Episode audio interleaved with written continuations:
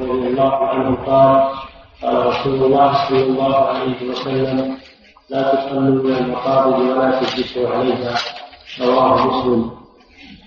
وعن أبي سعيد رضي الله عنه قال قال رسول الله صلى الله عليه وسلم إذا أتى أحدكم المسجد فلينظر في نعليه فان وجد فيهما آدم أو قدر فليمسحهما ويصلي فيهما. رواه أبو داود وصححه ابن خزيمه وعن أبي هريرة رضي الله عنه قال قال رسول الله صلى الله عليه وسلم إذا وضع احدكم الاذى بخفيه فطهره التراب أخرجه أبو داود وصححه ابن حبان. وعن معاذ بن الحكم رضي الله عنه قال قال رسول الله صلى الله عليه وسلم إن هذه الصلاة لا يثبت فيها شيء من كلام الناس إنما هو التسبيح والتكبير وقراءة القرآن رواه مسلم. وعن زيد بن أرقم رضي الله عنه قال إنا كنا نتكلم في الصلاة على عهد رسول الله صلى الله عليه وسلم يكلم أحدنا صاحبه بحاجته حتى نزلت قوله تعالى حافظوا على الصلوات والصلاة الوسطى وقوموا لله قانتين فأمرنا بالسكوت ونهينا عن الكلام متفق عليه واللفظ مسلم وعن أبي هريرة رضي الله عنه قال قال رسول الله صلى الله عليه وسلم التسبيح للرجال والتسبيح للنساء متفق عليه. جاء مسلم في الصلاة وعن عبد الله وعن وعن وعن وعن مطرف بن عبد الله بن الشقي عن أبيه قال سمعت رسول الله صلى الله عليه وسلم رأيت رأيت رسول الله صلى الله عليه وسلم وفي صدره أزيز كأزيز المرجل الصلاة.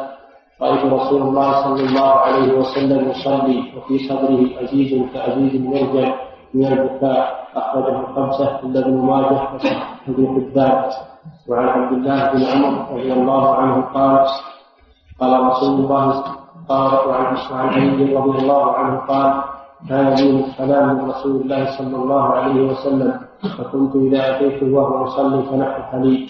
أخرجه أبو داود والنسائي. وعن عبد الله بن عمر وعن عبد الله وعن ابن عمر رضي الله عنهما قال قلت لبلال قلت لبلال كيف رأيت النبي صلى الله كيف رأيت النبي صلى الله عليه وسلم يرد عليهم حين يسلمون عليه وهو يصلي؟ قال يقول رأيته يقول هكذا وبسط كفه. أخرجه أبو داود وابن ماجه. وعن أبي قتادة رضي الله عنه قال كان رسول الله صلى الله عليه وسلم يحمل أمامه بنت بنت زينب وهو يصلي فإذا سجد وضعها وإذا قام حملها أخرجه متفق عليه. وعن أبي هريرة رضي الله عنه قال قال رسول الله صلى الله عليه وسلم اقتل الأسودين في الصلاة الحية والعقرب أخرجه الأربعة وصححه ابن بسم الله الرحمن الرحيم. الحمد لله رب العالمين.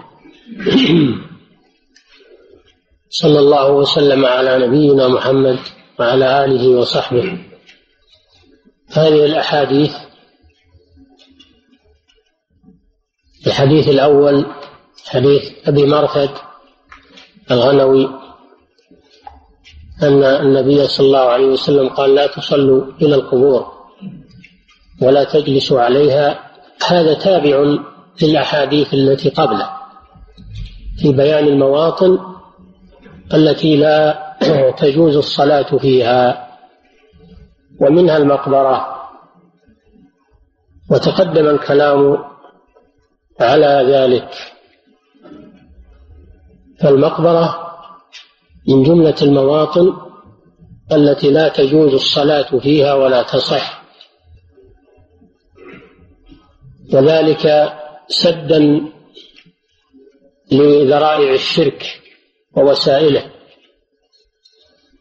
لأن تعظيم القبور تعلق بالأموات شرك أكبر. وقد حصل من الأمم قبلنا أنهم يستغيثون بالأموات ويدعونهم من دون الله. كما ذكر الله ذلك عن قوم نوح. وما حصل من قريش مع اللات. وغير ذلك من الوقائع الشركية التي جاء الإسلام بإبطالها. والنهي عنها وسد الوسائل المفضيه إليها فالمصلي في المقبرة أو عند القبر وإن كان يصلي لله عز وجل ويتقرب إلى الله ولا يدعو الميت ولا يستغيث به ولكن صلاته عند القبر أو في المقبرة وسيلة إلى الشرك ولو بعد حين. فلذلك سد النبي صلى الله عليه وسلم هذه الوسيلة وقطعها. لا تصلوا إلى القبور لأن يستقبل القبر. ولو كان يصلي لله عز وجل ولا يدعو إلا الله ولكن صلاته في هذا الموضع وسيلة إلى الشرك. ولو بعد حين ولو لم يشرك هو فإن غيره إذا رآه يقتدي به ويدعو الميت. فالنبي صلى الله عليه وسلم سد هذا الطريق سدا حاسما. ولا تجلسوا عليها هذا فيه النهي عن إهانة القبور. فيه النهي عن إهانة القبور. فقوله لا تصلوا إلى القبور هذا نهي عن الغلو في القبور. وقوله ولا تجلسوا عليها هذا نهي عن إهانة القبور. فهو نهى عن الطرفين الإفراط والتفريط. فالقبور لا يغلى فيها وتعظم ولا تهان وتمتهن بل إنها تصان وتحفظ ولا يتطرق عليها ولا يجلس عليها ولا تلقى عليها القاذورات والقمايم لأن الأموات لهم حرمة خصوصا أموات المسلمين لهم حرمة لا يجوز أن تمتهن المقابر تتخذ للجلوس أو لإيقاف السيارات فيها أو للتطرق من فوقها أو الجلوس وقضاء الحاجة عليها تتخذ مزابل. كل هذا حرام. الإفراط والتفريط. وخير الأمور الوسط. فلا تعظم ويغلى فيها لأن هذا من وسائل الشرك. ولا تمتهن لأن هذا فيه أذية للموتى. وانتهاك لحرمة الأموات. وحرمة المسلم ميتا كحرمته حيا. هذا هو دين الإسلام. دين الوسط. والاعتدال في كل الأمور ومنها مسألة المقابر. لا تصلوا إلى القبور هذا نهي عن الغلو. ولا تجلسوا عليها هذا نهي عن الامتهان والتفريط في حق الأموات. وأما حديث أبي سعيد وحديث أبي هريرة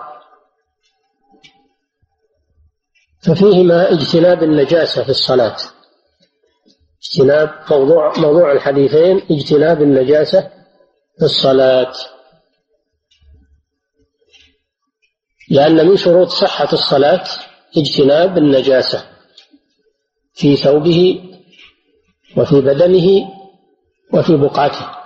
وليس المراد خصوص الثوب بل كل ما يلبسه الإنسان في الصلاة. يشترط أن يكون طاهرا من عمامة أو ثوب أو سراويل أو إزار ورداء أو بشت أو خفاف على الرجلين أو نعلين على الرجلين أو جوارب شراب على الرجلين. يشترط في جميع الملبوسات سواء كانت ملبوسات على البدن كله أو ملبوسات على بعض البدن كالذي يلبس على الرأس أو على الرجلين أو على الكفين.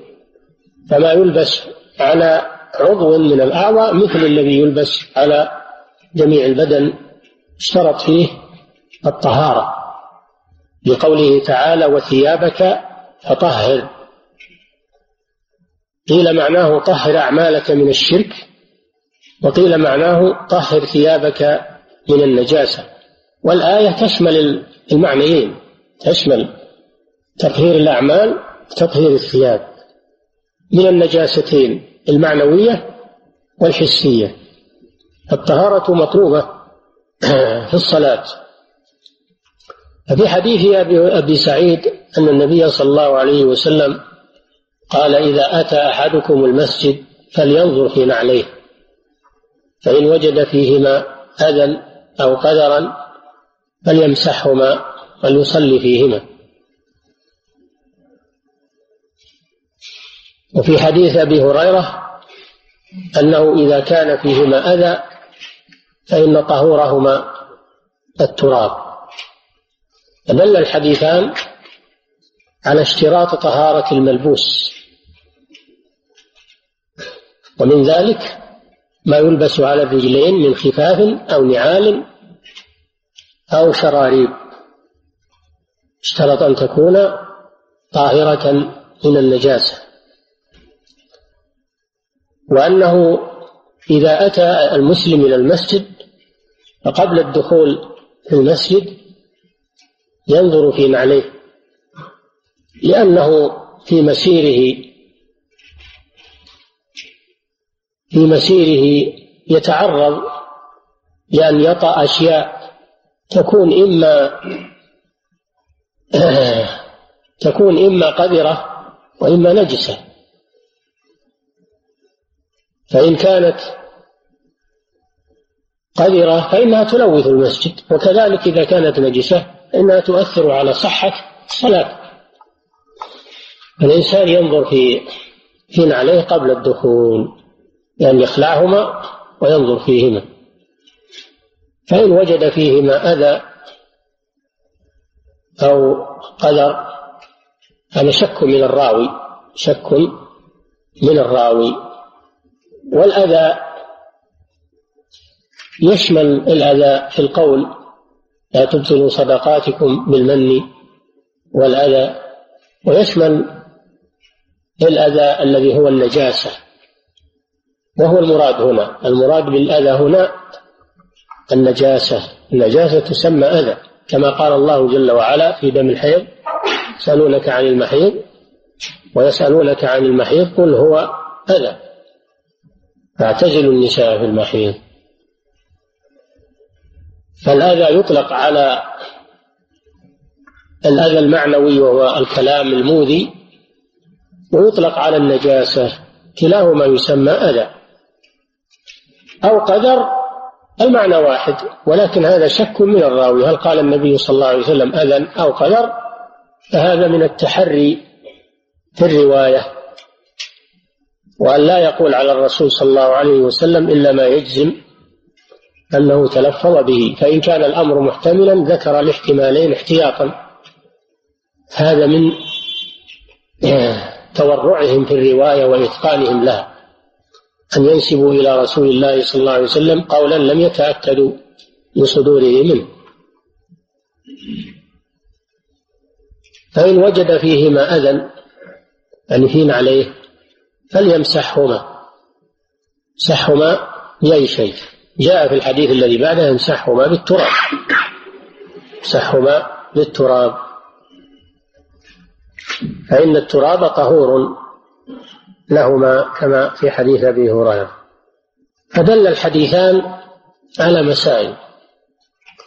المسألة الأولى وجوب احترام المساجد. وجوب احترام المساجد. وأن لا يدخل المسجد بماء يلوثه. المساجد تصان عن التلويث. المسألة الثانية في الحديث دليل على اشتراط طهارة الملبوس في الصلاة. اشتراط طهارة الملبوس في الصلاة. لأن النبي صلى الله عليه وسلم أمر بتعاهد الملبوس لئلا يكون فيه نجاسة. فإن كان فيه نجاسة لم تصح صلاته لفقدان شرط من شروط صحة الصلاة سواء كان هذا الملبوس كما ذكرنا على الجسم كله أو على بعض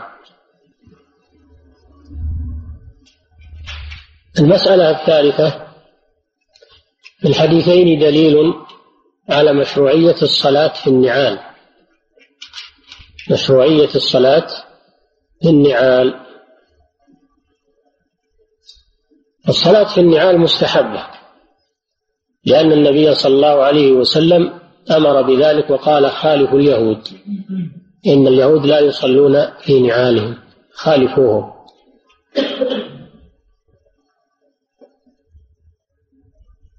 ولكن بشرط أن يكون أن تكون النعال طاهرة. إلا إذا كان المسجد يتأثر بالصلاة في النعال. إذا كان المسجد يتأثر بالصلاة في النعال كالمساجد في الوقت الحاضر لما صارت تفرش وتنظف. فمن المعلوم أن الناس لو دخلوا في نعالهم وصلوا فيها فإنها تتأثر بذلك. فإذا تعارض مع هذه السنة تعارض معها مفسدة وهي تلويث المسجد لأن المساجد في وقت النبي صلى الله عليه وسلم كانت ترابية. ما تتأثر بدخولها في النعال ما لأنها ترابية. أما المساجد في وقتنا الحاضر صارت مبلطة صارت مفروشة ومنظفة فلو سمح للناس بالدخول في نعالهم وصلاتهم فيها لحصل مفسدة أكثر. ودرء المفاسد مقدم على جلب المصالح لا سيما وأن الصلاة في النعال سنة ليست بواجبة. مستحبة وأيضا يحصل تشويش لأن الناس ما اعتادوا هذا. البلاد تختلف. ففي بلادنا ما اعتادوا الصلاة في النعال فلو دخل واحد وصلى بنعاله شوشوا الناس وحصل سوء تفاهم.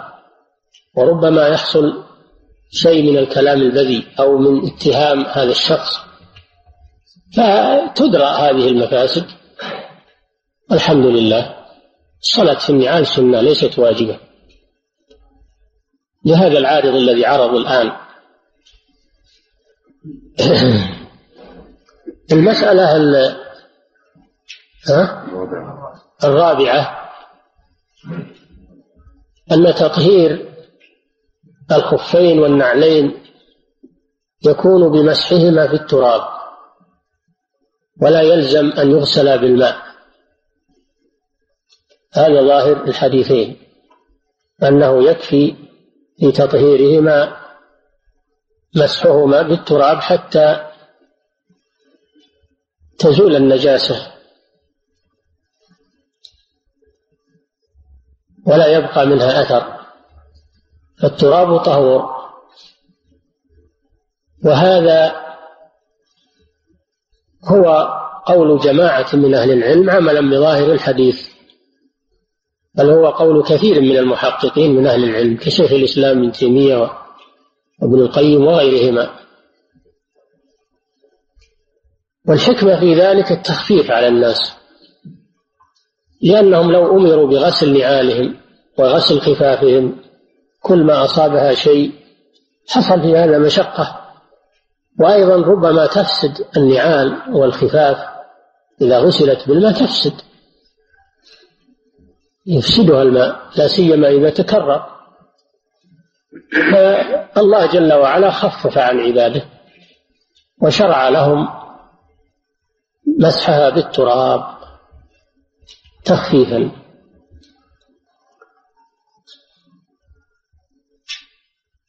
وكما أمر النبي صلى الله عليه وسلم أو النبي صلى الله عليه وسلم لما سألته النساء لأنها تمر من الأسواق جاء آتية إلى المساجد وتعترض في مرورها اوساخا في الطريق. وهي تجر أذيالها لأن المرأة ترخي ثوبها من خلفها تجره من خلفها. كما أذن النبي صلى الله عليه وسلم بأن ترخيه من خلفها ليستر عقبيها. تجره من خلفها فيسحب على نجاسات. لما سألنا النبي صلى الله عليه وسلم عن ذلك قال أليست تمر على أرض طاهرة؟ قالوا بلى. قال فهذه بتلك. هذه بتلك فلم يأمر النساء بغسل أذيالهن بل إنه صلى الله عليه وسلم أخبر أن مرور ذيل المرأة على أرض طاهرة يكفي بعد مرورها على أرض النجسة. مثله الخفاف والنعال إذا دلكت بأرض طاهرة كفى هذا. هذا ظاهر الحديث وهو قول جماعة من أهل العلم. القول الثاني أنه لا يكفي أنه لا يكفي دلكهما بالتراب بل لا بد من الغسل بالماء لأن النجاسة لا يزيلها إلا الماء. الله تعالى يقول وأنزلنا من السماء ماء طهورا وأنزل من السماء ماء ليطهركم به ليطهركم به. فالمادة المطهرة هي الماء ولا يقوم غيرها مقامها. فإذا تأكد أن في نعليه أو في خفيه نجاسة فلا بد من غسلهما بالماء. هذا قول كثير من أهل العلم عملا بالآيتين. والأدلة الدالة على أن النجاسة تغسل بالماء. ولكن القول الأول فيه قوة لا سيما والحكمة تدعو إلى ذلك. وهي التخفيف عن الناس والمحافظة على مالية الخف والنعل لأنه لو تكرر غسله بالماء يتأثر أو تلف. فالذي تطمئن إليه النفس إن شاء الله أن المسح يكفي وتطهر به النعل أو أو الخف. وأما بقية الأحاديث إلى آخر الباب فهي في بيان ما يحرم في الصلاة وما وما يباح من الأقوال والأفعال. ما يحرم في الصلاة وما يباح فيها من الأفعال والأقوال.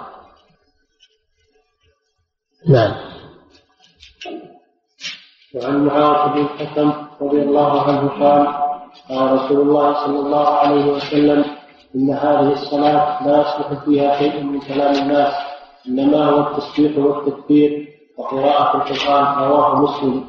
وعن زيد بن أرقم رضي الله عنه قال إنا كنا نتكلم في الصلاة على عهد رسول الله صلى الله عليه وسلم يكلمنا يكلم أحدنا صاحبه بحاجته حتى نزلت حافظوا على الصلوات والصلاة الوسطى وقوموا لله قانتين. وامرنا بالسكوت ونهينا عن الكلام. متفق عليه. في هذين الحديثين حديث معاوية بن الحكم السلمي رضي الله عنه وحديث زيد بن أرقم رضي الله عنه. فيهما تحريم الكلام في الصلاة. تحريم الكلام في الصلاة. في حديث معاوية بن الحكم أصله أنه جاء والناس يصلون خلف النبي صلى الله عليه وسلم. جاء معاوية والناس يصلون خلف النبي صلى الله عليه وسلم. وكان في أول الإسلام يجوز الكلام في الصلاة كما في حديث زيد بن أرقم. وهو لم يعلم أنه نسخ ذلك لم يعلم. هو باق على الأصل. وهو أن الكلام في الصلاة يجوز. فلما جاء والناس يصلون عطس واحد من المصلين. فقال له يرحمك الله وهو يصلي. قال له معاوية وهو يصلي يرحمك الله. لأنه كان يعهد أن هذا جائز. فلحظه الناس بأبصارهم مستنكرين. فتأثر من ذلك وعرف أنه أخطأ. فلما سلم النبي صلى الله عليه وسلم أرشده وقال له إن صلاتنا هذه لا يصلح فيها شيء من كلام الناس إنما هي التسبيح والتكبير وقراءة القرآن. في حديث زيد بن أرقم ما يوضح ذلك أكثر وهو أنهم كانوا في أول الإسلام يتكلم الرجل في الصلاة إلى من بجانبه ويخاطبه وأن هذا لا يؤثر على الصلاة. ثم إن الله جل وعلا نسخ ذلك وأنزل قوله تعالى حافظوا على الصلوات والصلاة الوسطى وقوموا لله قانتين.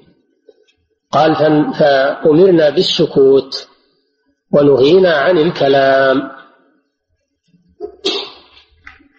فهذا الحديث يوضح الأمر تماما في قضية الكلام في الصلاة وأنه كان جائزا في أول الإسلام. ثم نسخ حافظوا على الصلوات المراد بالمحافظة على الصلوات أداؤها في أوقاتها مع الجماعة بشروطها وأركانها وواجباتها. والمداومة على ذلك حافظ يحافظ على أركانها وواجباتها وشروطها ويحافظ كذلك على مواقيتها وعلى أدائها في الجماعة ويكون ذلك في كل الصلوات لا في بعضها دون بعض. فالذي يحافظ على بعض الصلوات ولا يحافظ على البعض الآخر هو مضيع لجميع الصلوات. فالدين لا يتجزأ. الدين لا يتجزأ. لا بد من أخذه كله. أما أخذ بعضه وترك بعضه هذا لا ينفع الإنسان. يا أيها الذين آمنوا ادخلوا في السلم كافة ولا تتبعوا خطوات الشيطان إنه لكم عدو مبين. والصلاة الوسطى هذا أمر بالمحافظة على الصلاة الوسطى بعد بعد الأمر بالمحافظة على الصلوات. مع أن الصلاة الوسطى داخلة في الصلوات ولكنه جل وعلا أعاد الأمر بالمحافظة عليها خاصة لمزيتها وفضلها. فهذا يسمونه عطف الخاص على العام. إذا عطف الخاص على العام فإن هذا يدل على الاهتمام بهذا الشيء الخاص أكثر من غيره. فهو أمر بالصلاة المحافظة على الصلاة الوسطى مرتين. مرة مع غيرها حافظوا على الصلوات ومرة عنها وحدها. هذا مما يدل على أكديتها ومزيتها. لكن ما هي الصلاة الوسطى؟ اختلف العلماء في ذلك على أقوال والصحيح الراجح أنها صلاة العصر أنها صلاة العصر هي الصلاة الوسطى. وقوموا لله قانتين. هذا أمر بالقيام في الصلاة. والقيام في الصلاة ركن القيام في الفريضة ركن من أركان الصلاة.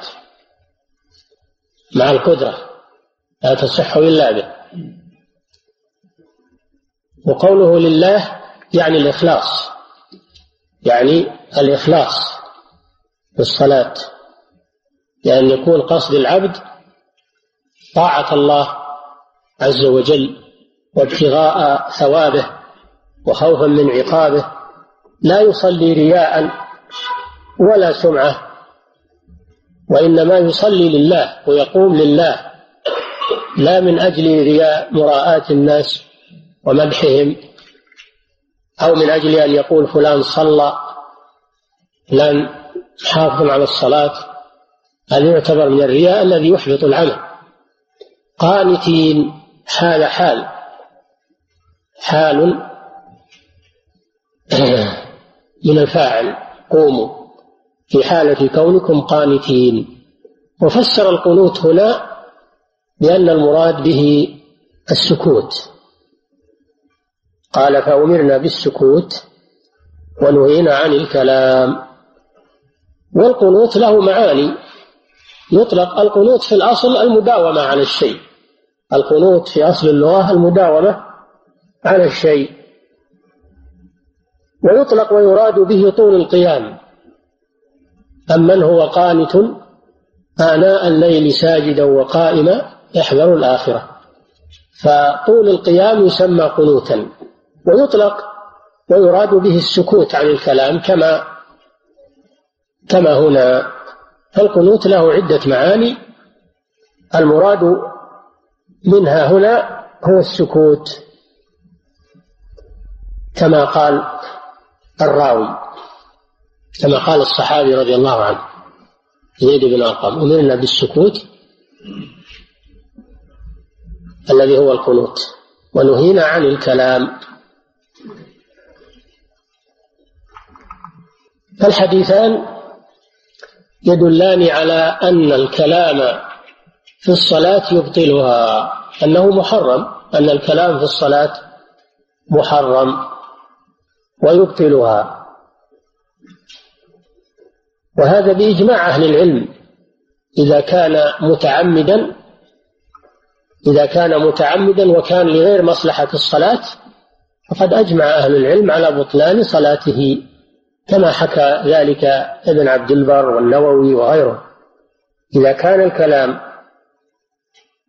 متعمدا وكان لغير مصلحة الصلاة فإنه يبطلها بإجماع أهل العلم.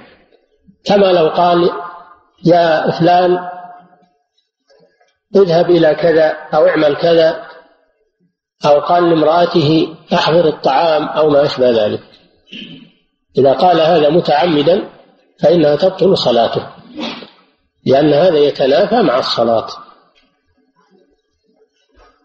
أما إذا قاله لمصلحة الصلاة أو كان جاهلا أو أو ساهيا فهذا محل خلاف بين أهل العلم. محل خلاف بين أهل العلم. هل يبطل الصلاة أو لا يبطلها؟ المذهب أنه يبطلها. المذهب أنه يبطلها للنهي عن عموم الكلام في الصلاة. وذهب جماعة إلى أنه لا يبطلها لقصة ذي اليدين لما سلم النبي صلى الله عليه وسلم قبل إتمام الصلاة وراجعوه وتكلموا وتكلم النبي صلى الله عليه وسلم ثم قام عليه الصلاة والسلام وأكمل الصلاة وسجد للسهو. فهذه صلاة حصل فيها كلام ومع هذا لم تبطل لأنه كان لمصلحتها. فالمسألة فيها خلاف قوي. أما إذا كان لغير مصلحة الصلاة وكان متعمدا فإنه يبطل الصلاة بالإجماع. فهذا الحديث أو هذان الحديثان فيهما أن الكلام في في الصلاة إذا كان لغير مصلحتها وكان متعمدا أنه يبطل الصلاة. وفيه في الحديثين في الحديثين وجوب إقبال المصلي على صلاته وجوب إقبال المصلي على صلاته وعدم انشغاله بغيرها.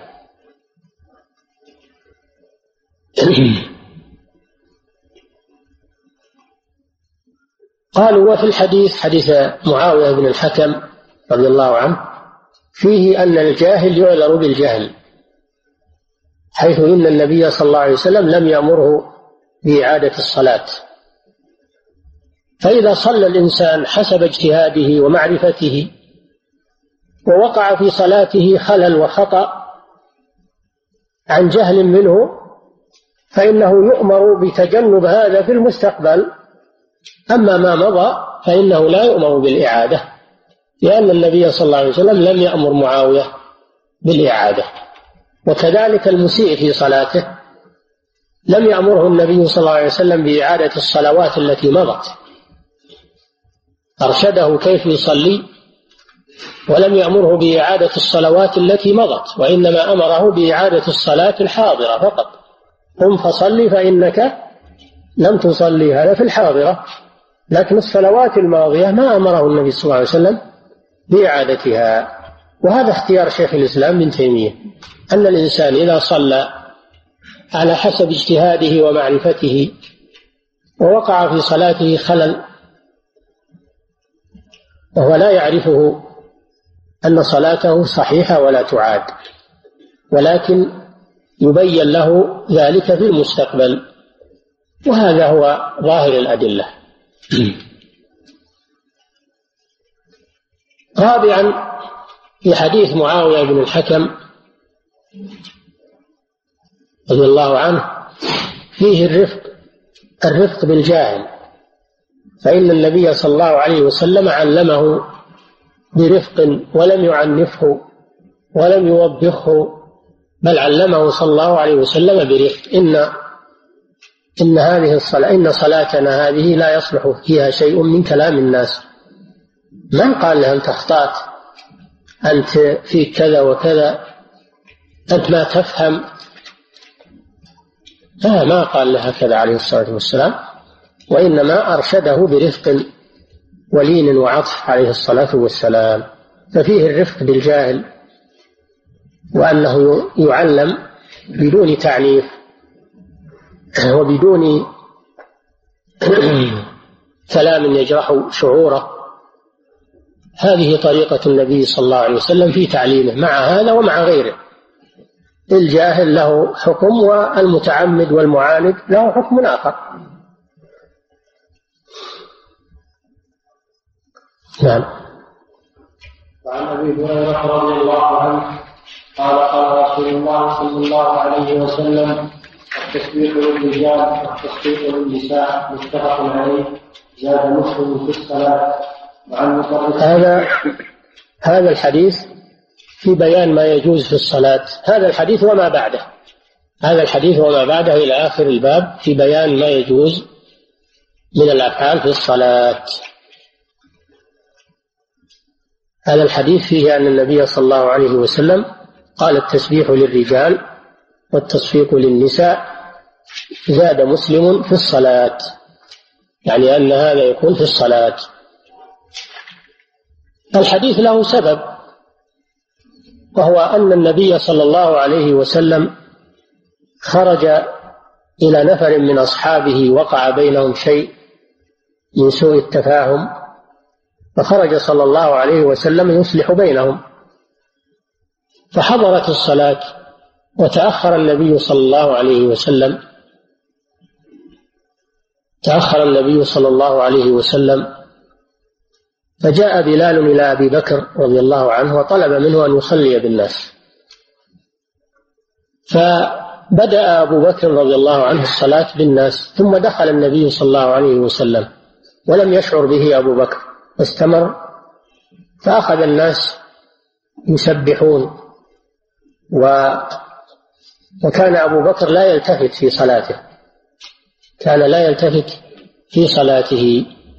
فلما أكثروا من التسبيح التفت فرأى النبي صلى الله عليه وسلم. فأراد أن يتأخر فأشار إليه النبي صلى الله عليه وسلم أن يبقى. ولكنه رضي الله عنه تأخر وتقدم النبي صلى الله عليه وسلم وأكمل الصلاة بالمسلمين ثم أرشدهم بعد ذلك. وقال إذا نابكم شيء في صلاتكم فلتسبح الرجال ولتصفق النساء. هذا سبب الحديث. الحديث فيه جواز تصفيق للنساء والتسبيح للرجال إذا عرض للإمام عارض يحتاج إلى تنبيه. كأن سلم قبل إتمام الصلاة أو قام وترك التشهد الأول مثلا فإنه ينبه أو قام إلى ركعة زائدة في الصلاة فإنه ينبه النساء تصفق بأن تضرب بإحدى يديها على ظهر الأخرى تضرب بيدها اليمنى على ظهر كفها اليسرى. هذا التصفيق أو بأصابعها على ظهر كفها. وأما الرجال فيقولون سبحان الله سبحان الله حتى يتنبه الإمام. فهذا يجوز في الصلاة هذا الفعل للحاجة إليه يجوز للحاجة إليه. فالحديث يدل على جواز تصفيق النساء وتسبيح الرجال لتنبيه الإمام إذا سهى. أو إذا عرض له ما يقتضي تنبيهه. ثانيا في الحديث أن أن صوت المرأة أن صوت المرأة عورة. لأنه لأنه صلى الله عليه وسلم أمرها بالتصفيق ولم يأمرها بالتسبيح لأن صوتها فيه فتنة فيه فتنة. كما أنها أمرت أيضا بخفض صوتها بالتلبية بينما الرجال يرفعون أصواتهم بالتلبية لأن صوت المرأة فيه فتنة ففيه دليل على أن صوت المرأة فيه فتنة وأنها لا تصوت بحضرة الرجال. إلا إذا دعت الضرورة إلى ذلك.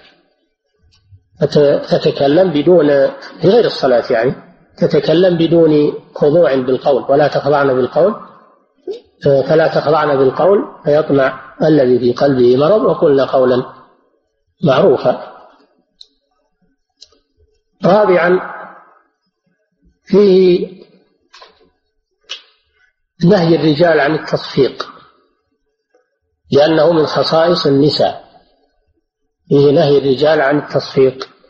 لأن التصفيق من خصائص النساء. وقد لعن النبي صلى الله عليه وسلم المتشبهين من الرجال بالنساء والمتشبهات من النساء بالرجال.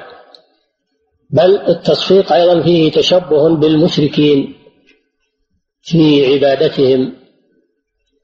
وما كان صلاتهم عند البيت إلا مكاء وتصدية. المكاء هو الصفير والتصدية هي التصفيق. فيه تشبه بالنساء وتشبه بالكفار. ولذلك لا يصلح التصفيق للرجال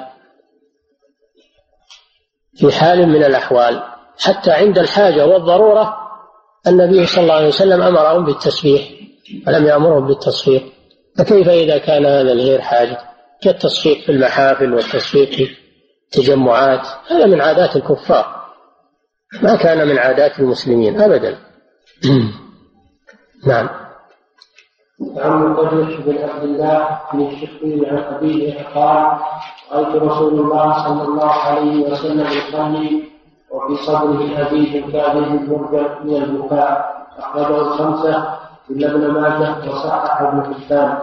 وعن علي الخمسة مراد بالخمسة في اصطلاح المؤلف رحمه الله أصحاب السنن الأربع والإمام أحمد.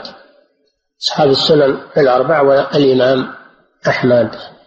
إذا قال الخمسة فهو يريد هؤلاء. وإذا قال السبعة فهو يريد هؤلاء مع الصحيحين مع البخاري ومسلم. وهنا يقول إلا ابن ماجه استثناء من الخمسة. الحديث فيه أن النبي صلى الله عليه وسلم كان يصلي ويقرأ القرآن ويبكي عليه الصلاة والسلام حتى يسمع لصدره عزيز كعزيز المرجل. والعزيز هو صوت القدر. إذا كان يغلي صوت القدر إذا كان يغلي. والمرجل هو القدر. المرجل هو القدر الذي يطبخ فيه. فكان النبي صلى الله عليه وسلم إذا قرأ القرآن في الصلاة يبكي عليه الصلاة والسلام حتى يسمع لصدره العزيز من من البكاء من خشية الله عز وجل والتأثر بكلامه. فدل هذا على أن البكاء في الصلاة أنه لا يؤثر على الصلاة. أنه لا يؤثر على الصلاة. ولو تكلف ويشاهد ويصوت هذا لا يجوز.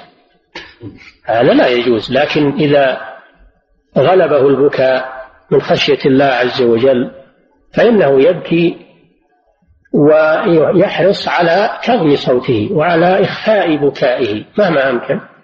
لكن لو ظهر منه صوت كما كان يحصل من النبي صلى الله عليه وسلم فإن هذا لا بأس به. وكان صلى الله عليه وسلم أحيانا يسمع له نشيج من شدة البكاء. وكان عمر إذا إذا أما الناس في الصلاة كان يسمع نشيجه من وراء الصفوف. إذا قرأ القرآن من خشية الله عز وجل والتأثر بالقرآن. فهذا شيء لا يؤثر على الصلاة. البكاء من خشية الله لا يؤثر. ولكن التكلف في هذا أو التنطع في هذا كما يحصل من بعض الجهلة هذا لا يجوز في الصلاة.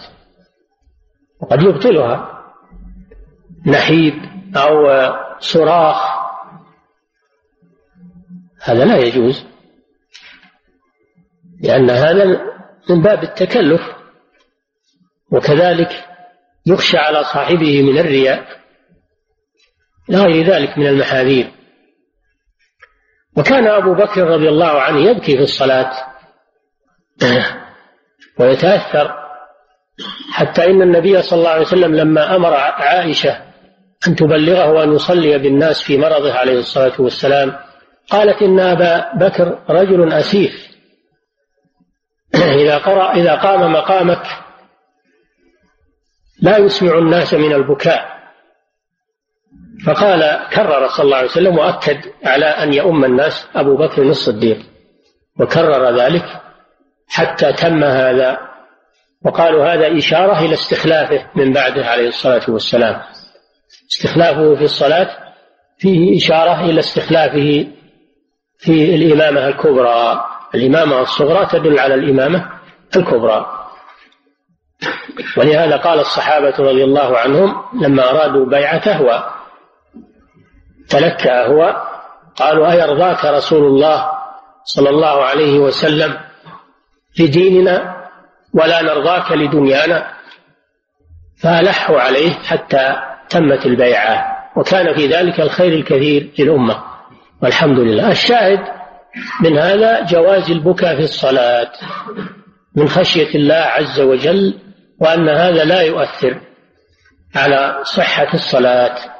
لأنه شيء وقع من النبي صلى الله عليه وسلم ووقع من خلفائه الراشدين وصحابته الأكرمين فهو لا يؤثر على الصلاة. نعم. وعن علي رضي الله عنه قال كان لي من رسول الله صلى الله عليه وسلم مدخلان فكنت إذا أتيته وهو يصلي فنحو حديث رواه النسائي وابن ماجه. هذا الحديث عن علي رضي الله عنه. قال كان لي مدخلان من النبي صلى الله عليه وسلم في الليل والنهار وكان إذا كان في صلاة يتنحنح كان عليه الصلاة والسلام يتنحنح إذا استأذن عليه علي من أجل الإذن له بالدخول. فدل هذا على جواز النحنحة في الصلاة لحاجة. دل على جواز النحنحة في الصلاة لحاجة. هذا المقصود من إيراد الحديث هنا. وقوله رضي الله عنه كان لي مدخلان. يعني وقتان للدخول فمدخل بفتح الميم وسكون الدال. المراد به اسم الزمان أي وقت الدخول. كان لي وقتان من الدخول في الليل والنهار. وهذا لأن علي رضي الله عنه كان له التصاق خاص بالرسول صلى الله عليه وسلم لقرابته منه فهو ابن عمه ولأنه صهره زوج ابنته فاطمة رضي الله عنها فله اختصاص بالنبي صلى الله عليه وسلم. ولذلك كان يكرر الزيارة له. فهذا من فضائل علي رضي الله عنه ومن مناقبه. ففيه مسائل. المسألة الأولى منقبة لعلي رضي الله عنه في دخوله على النبي صلى الله عليه وسلم وتكرر ذلك منه. المسألة الثانية في الحديث دليل على مشروعية الاستئذان. عندما يريد الإنسان الدخول على غيره. قوله تعالى يا أيها الذين آمنوا لا تدخلوا بيوتا غير بيوتكم حتى تستأنسوا وتسلموا على أهلها. الآيات الاستئذان أمر واجب ولا يجوز للإنسان أن يدخل في بيوت الناس بغير استئذان هذا حرام لأن بيوت الناس لها حرمة. ولئلا يطلع على عوراتهم وأسرارهم فلا بد من الاستئذان. المسألة الثالثة الحديث دليل على مشروعية زيارة الأقارب. فإن عليا رضي الله عنه كان يكرر زيارة الرسول صلى الله عليه وسلم وهو ابن عمه وأبو زوجته وجد أولاده. ففيه مشروعية زيارة الأقارب وتكرار ذلك. المسألة الرابعة في الحديث دليل على ما ساق المصنف ما ساقه المصنف من أجله وهو جواز تنحنح في الصلاة للحاجة المسألة الخامسة فيه جواز دخول الإنسان إذا أذن له جواز دخوله إذا أذن له. نعم.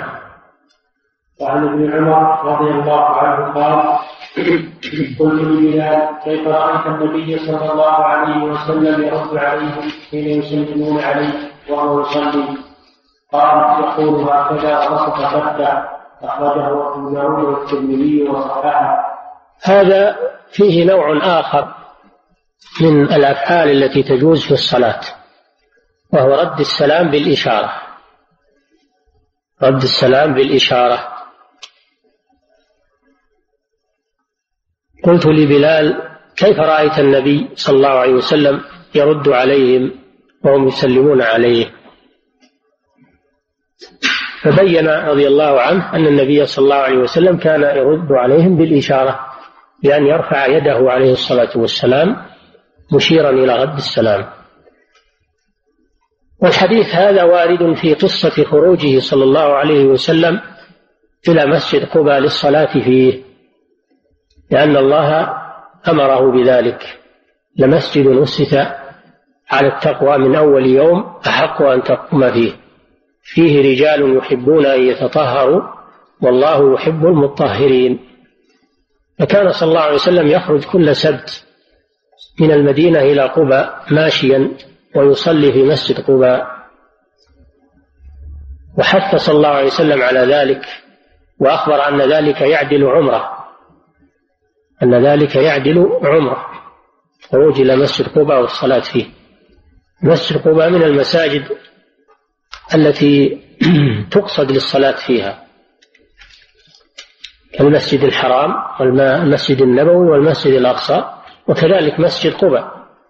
لكن لا يسافر من أجل الصلاة فيه. ولكن من كان في المدينة من كان في المدينة فإنه يخرج ويصلي في مسجد قباء سواء كان من أهل المدينة أو قادما إليها اقتداء بالنبي صلى الله عليه وسلم. لأنه مسجد فاضل له فضل على غيره بعد المساجد الثلاثة. خرج صلى الله عليه وسلم يصلي في مسجد قباء فكان الناس يأتون لما علموا بالنبي صلى الله عليه وسلم وأنه موجود جاءوا ليسلموا عليه فوجدوه يصلي فكانوا يسلمون عليه فيرد عليهم بالإشارة. فدل هذا الحديث على مسائل المسألة الأولى مشروعية الصلاة في مسجد قبى وأن لها فضيلة. المسألة الثانية في الحديث دليل على مشروعية الصلاة آه، على مشروعية السلام على المصلي. مشروعية السلام على المصلي لأن الصحابة كانوا يسلمون عليه عليه الصلاة والسلام وهو يصلي ولم ينكر عليهم ذلك فدل على مشروعية ذلك. المسألة الثالثة في الحديث دليل على جواز أو على مشروعية على مشروعية ليس على جواز فقط على المشروعية بعضهم يرى استحباب وبعضهم يرى الوجوب. مشروعية رد السلام بالإشارة رد المصلي السلام بالإشارة بيده. الله جل وعلا يقول وإذا حييتم بتحية فحيوا بأحسن منها أو ردوها. فالبداءة بالسلام سنة ورد السلام واجب. رد السلام واجب. هذا الذي ساق المصنف هذا الحديث من أجله لبيان أن هذا يجوز في الصلاة فعل يجوز في الصلاة وهو رد السلام بالإشارة. وفي الحديث أيضا حرص الصحابة على تتبع أفعال الرسول صلى الله عليه وسلم لأنهم سألوا بلالا سألوا بلالا كيف كان يرد النبي صلى الله عليه وسلم. هذا دليل على حرصهم على الاقتداء بالرسول صلى الله عليه وسلم وتعرفهم على أفعاله عليه الصلاة والسلام. نعم. وعن أبي قتاده رضي الله عنه قال كان رسول الله صلى الله عليه وسلم يصلي وهو حامل أمامة بنت زينب فإذا سجد وضعها وإذا قام حملها متفق عليه ولمسلم وهو يؤم الناس في المسجد. هذا الحديث أيضا فيه بيان نوع آخر مما يجوز في الصلاة وهو حمل الشيء وهو يصلي. جواز أن المصلي يحمل شيئا معه في الصلاة صبيا أو غيره. للحاجة. لا مانع من ذلك. كان صلى الله عليه وسلم يصلي ويحمل أمامة بنت زينب بنته صلى الله عليه وسلم. يعني أمامة حفيدة الرسول صلى الله عليه وسلم. بنت بنته. زينب بنت محمد صلى الله عليه وسلم. وكانت زوجا للعاص بن أبي الربيع. كانت زوجا للعاص بن أبي الربيع. وولدت منه هذه الطفلة أمامة. أمامة بنت أبي العاص بن أبي الربيع. جدها من أمها رسول الله صلى الله عليه وسلم. كان يحملها وهو يصلي. فدل هذا الحديث على مسائل. المسألة الأولى جواز دخول الأطفال للمساجد لأن أمامة دخلت المسجد. في رواية مسلم أن هذا في مسجده صلى الله عليه وسلم. دل على جواز دخول الأطفال في المساجد إذا حفظوا ولم يحصل منهم أذى. فلا بأس بذلك. المسألة الثانية في الحديث دليل على تواضعه صلى الله عليه وسلم. مع أنه أكرم الخلق وأشرف الخلق على الإطلاق. ومع هذا كان يحمل هذه الطفلة إذا قام ويضعها إذا سجد. فهذا دليل على تواضعه صلى الله عليه وسلم. المسألة الثالثة في الحديث دليل على جواز حمل الطفل في الصلاة. كما فعل النبي صلى الله عليه وسلم وأن ذلك لا يؤثر على الصلاة. فلو صليت وأنت حامل طفل سواء كان ذكرا أو أنثى فلا بأس بذلك ولا سيما عند الحاجة. إذا كان الطفل يستوحش أو يبكي فإذا حملته اطمأن وسكن فلا بأس بذلك. ولا يؤثر هذا على الصلاة. هذا الذي ساق المصنف هذا الحديث من أجله في هذا الباب وهو جواز حمل الطفل في الصلاة. نعم. وعن أبي هريرة رضي الله عنه قال قال رسول الله صلى الله عليه وسلم واقتل الأسودين في الصلاة الحية والعقرب ودعوا الأربعة وصحح ابن حبان. هذا بيان نوع آخر مما يجوز في الصلاة وهو قتل المؤذيات التي منها شر على الناس إذا عرضت للمصلي فإنه يقتلها ولا يؤثر ذلك على صلاته. واقتلوا الأسودين ثم فسرهما الحية والعقرب في الصلاة يعني في داخل الصلاة. والأسودين هذا من باب الأغلب. الأغلب لا من باب إن كل حية تكون سوداء كل عقرب تكون سوداء. العقرب قد تكون صفراء أو غير ذلك من الألوان. الحية أيضا تكون سوداء وتكون غير سوداء. ولكنه صلى الله عليه وسلم عبر بالسواد بناء على الأغلب. بناء على الأغلب.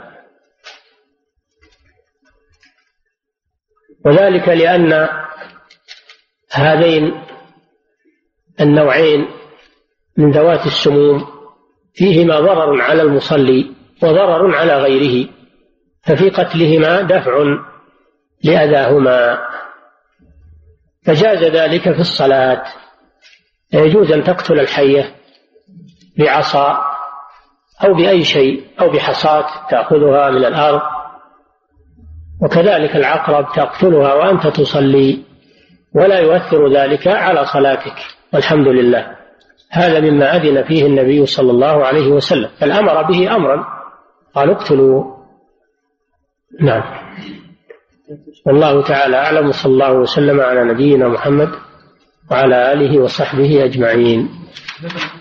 حتى ولو أدى قتل الحية والعقرب إلى أنه يتناول شيء من الأرض أو يمشي من أجل أخذ عصا أو حصاة ولو أدى إلى مشي أو أدى إلى التفات لا مانع من ذلك لأن النبي صلى الله عليه وسلم أمر بقتلهما وهذا يعطي جواز أن يفعل كل ما يتوصل به إلى قتلهما وهو يصلي ولا يؤثر ذلك على صلاته. نعم. ما ما فيها أوراق. نعم. وكان في محاضرة أظن. في محاضرة. كان في محاضرة؟ الشيخ محمد مستمر هناك في يوم الثلاثاء. ها؟ الشيخ مستمر هناك. وش اللي تواجه؟ الشيخ مستمر هناك يوم الثلاثاء. الشيخ ابن عثيمين. اي وش؟ إيش علاقتنا بالشيخ ابن عثيمين؟ في نفس المسجد يا شيخ. هو في نفس المسجد؟ اي ما قالوا لي شيء هم. باقيين على الأصل ما قالوا لنا شيء. يجي بكرة إن شاء الله؟ نعم. يجي إن شاء الله يعني؟ لا لا تجون لأن الأصل إن فيه محاضرة تجون بعدين ما يصير في شيء تكلفون نعم. نعم. بسم الله الرحمن الرحيم. الحمد لله رب العالمين صلى الله وسلم على نبينا محمد وعلى آله وصحبه أجمعين. فضيلة الشيخ ما رأيكم في من يكتب الأخطاء بسيارته فيثير الغبار في مع أنه ليس هناك حادث بدخول السيارة. آه المقبرة الآن فيها طرقات للسيارات مخصصة للسيارات. ودخول السيارات مع الطرق المخصصة لها ما في مانع للحاجة إلى ذلك لأنه يأتي ناس كبار السن ويأتي أيضا تحمل الجنازة في السيارة. فدخول السيارة في المقابر الآن أصبح له حاجة. وقد خصص لها طرقات ولا مانع من ذلك إن شاء الله. والغبار لا يضر إن شاء الله. الغبار لا يضر لأنه غير مقصود. نعم. نعم. نعم. ما يجوز إضاءة القبور. ما يكون في داخل القبور إضاءة مستمرة على أعمدة أو لا يجوز هذا. وصدر قرار من هيئة كبار العلماء بأنه الإضاءة تكون وقت الدفن فقط بأن يتخذ مصابيح خاصة يدوية اتخذ مصابيح يدوية يحملها الناس معهم ويدفنون الميت. مصابيح على أحجار مثلا أو أنه يجعل أفياش في الحائط المقبرة ويغز فيها سلك وقت الدفن يسرجون القبر فإذا انتهى يفصل يفصل الكهرباء. لا هذا خطأ. وجود الأعمدة هذا خطأ وربما إن شاء الله أنه يزال. نعم. نعم. نعم. نعم، من المقر ملعون من فعله نعم.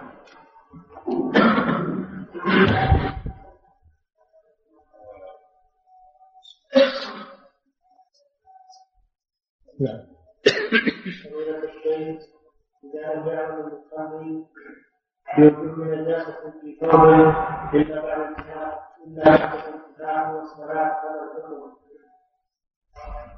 للعلماء في هذا قولان. القول الأول أنه يعيد الصلاة لأنه صلى بنجاسة ومن شروط صحة الصلاة تجنب النجاسة. القول الثاني أنه لا يعيد الصلاة إذا لم يعلم بالنجاسة إلا بعد ما فرغ فإن صلاته صحيحة.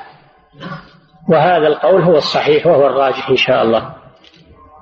لأنه لم يتعمد ملابسة النجاسة في الصلاة فتكون صلاته صحيحة.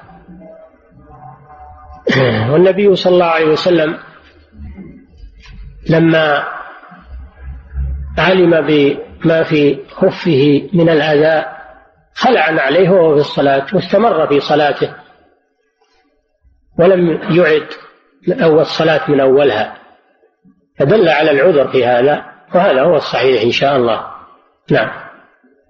فضيلة الشيخ هل للمقبرة إذا انتهى عمر معين؟ يمكن هل للمقبرة إذا انتهى عمر معين يمكن استعمالها يمكن استعمالها مرة أخرى؟ يجوز فتح قبر معين لإنزال ميت آخر معه وذلك لأسباب منها عدم سعة المقبرة والتكلفة الغالية كما هو الحال في بلاد المسلمين. أما قضية أمر المقبرة الذي إذا تم يجوز استعمالها في الزراعة أو في السكنى فهذا يقول بعض العلماء إنه إذا تمت مئة سنة إذا تمت مئة سنة أنه يجوز لأنها استحالت صارت ترابا ولم يبق من رفات الأموات شيء. ولكن هذا قول ضعيف ولا دليل عليه لأن الأموات يختلفون منهم من يبقى له رفات ويستمر. بل ربما أن بعضهم يبقى كحاله يوم وضع. لم يتغ... لا يتغير. كحالة الشهداء وأهل من بعض الصالحين قد يبقى جسمه ولا يتغير. شوهد من هذه أشياء كثيرة. الحاصل أن المقبرة لا يجوز استعمالها وليس لها حد محدود ما دامت أنها مقبرة ويعلم أنها مقبرة لا يجوز استعمالها ولو طال الوقت. أما قضية حفر القبر مرة ثانية وإدخال ميت آخر على الميت الأول فهذا إنما يجوز للضرورة. إذا لم يوجد مقابر كالمدن الكبار المزدحمة ولا يوجد مقابر فلا مانع أن ما دام القبر يتحمل أنه يدخل فيه عدة أموات بقدر ما يتحمل للضرورة في هذا. وهذا عليه عمل المسلمين في الأمصار الكبيرة من قديم الزمان للحاجة والضرورة. لكن مهما أمكن مهما أمكن آه، أن يبقى الميت في قبره ولا يدخل عليه أحد فإن هذا واجب. أما عند الضرورة فالضرورة لا بأس. نعم. فضيلة الشيخ كيف رأى معاوية بن الحكم الناس يلحقونه بأبصارهم؟ وما معنى قولكم كان أبو بكر كان أبو بكر لا يلتفت في صلاته. هل معناه أن غيره كان يلتفت أم قبل أن يحرم الالتفات؟ الالتفات بالرأس لا يحرم الصلاة وإنما هو مكروه كراهية تنزيه فقط. أما الالتفات بالبدن هذا هو الذي يبطل الصلاة إذا كان لغير عذر. التفات بالبدن كله الانحراف عن القبلة إذا كان لعذر كالقتال في سبيل الله وقتل الحية والعقرب والشيء المؤذي فلا بأس بذلك للضرورة أما إذا كان لغير عذر فإنه يبطل الصلاة. أما الالتفات بالرأس فقط فهذا لا يبطل الصلاة. غاية ما يكون أنه مكروه. وإذا دعت حاجة إليه لا بأس تزول الكراهة. إذا دعت الحاجة إلى أنه يلتفت فلا مانع. نعم. في صلاته يعني بالرأس فقط. نعم. ما حكم الكتاب والأول السؤال. كيف رأى معاوية بن الحكم نعم لا رآه لأنه يلتفت الالتفات الذي لا يبطل الصلاة. الالتفات الذي لا يبطل الصلاة. نعم. فضيلة الشيخ ما حكم الكتابة على القبر كان يكتب اسم الميت أو يضع رمزا يدل على أن الميت فلان. نهى النبي صلى الله عليه وسلم عن الكتابة على القبور. فلا يجوز الكتابة على القبر بتاتا لا حرف ولا اسم ولا رقم ولا أي كتابة تقرأ. الكتابة التي تقرأ حرام لا تجوز لأنها وسيلة من وسائل الشرك. لأن الناس إذا رأوا الكتابة على هذا القبر وقع في نفوسهم أن له شأن أن له شأنا وأنه رجل له أهمية فيتعلقون به. والناس الآن بسبب الجهل وبسبب كثرة المخرفين صاروا قريبين من الانحراف. والنبي صلى الله عليه وسلم سد وسائل الشرك ومنع من الكتابة على القبور لما تفضي إليه من تعظيم الأموات والاستغاثة بهم. فلا يجوز الكتابة على القبر مطلقا لا حرف واحد ولا عدة حروف ولا رموز للاسم ولا أرقام حسابية تاريخ وفاته أو ما أشبه ذلك كل هذا لا يجوز. أو يضع رقم علشان يعرف الميت يعرف مكانه رقم عشرة رقم مئة هذا كله لا يجوز لأن هذا يدخل في الكتابة. ولكن الرسول صلى الله عليه وسلم أذن في تعليم القبر بحجر يوضع عليه حجر أو يخط عليه خط ما هو كتابة؟ خط عادي ما هو كتابة؟ لا بأس. نعم. أو يوضع عليه حجر أو خشبة صغيرة أو عود يغرز. ما في مانع لأن الناس ما يعرفون هذا الشيء. إذا شافوا عود مركوز ما يعرفون إيش المقصود. أو شافوا حجر موضوع ما يدرون إيش المقصود. كل القبور عليها حجارة. لكن إذا رأوا كتابة توقفوا عندها. نعم. فضيلة الشيخ إذا كان البكاء في الصلاة بغير مقصودها كالبكاء من تذكر الموقف وهو في الصلاة. تذكر إيش؟ موقف وهو في الصلاة. البكاء في الصلاة من غير خشية الله إذا بان إذا بان وظهر يبطل الصلاة. إذا كان من غير خشية الله كان يبكي على ميت له يبكي على ميت له أو يبكي من أحد ظلمه. هذا خارج الصلاة ما يجوز. إذا إذا كان مجرد بكاء ولا ظهر له صوت ما لا يؤثر على الصلاة. لكن إذا ظهر له صوت ونحيب فإنه يبطل الصلاة. نعم. النبي صلى الله عليه وسلم أمر المسيء في صلاته بالإعادة ولم يأمر معاوية بن الحكم بإعادة الصلاة الحاضرة كما هو لأن معاوية لم يخل بأركان الصلاة. أما المسيء في صلاته فأخل بأركانها وقال له صل فإنك لم لم تصل أخل بأركانها. نعم. فضيلة الشيخ نرجو منكم بيان عدة السور مما يجوز فيه الكلام في مصلحة الصلاة وأنه لا تفاضل بين الفريضة والنافلة في ذلك. لمصلحة الصلاة إذا أشكل عليهم إذا سلم الإمام قبل إتمامها وتراجعوا هل تمت الصلاة أو ما تمت هذا لمصلحتها. مثل ما حصل من الصحابة مع الرسول صلى الله عليه وسلم في خبر ذي اليدين.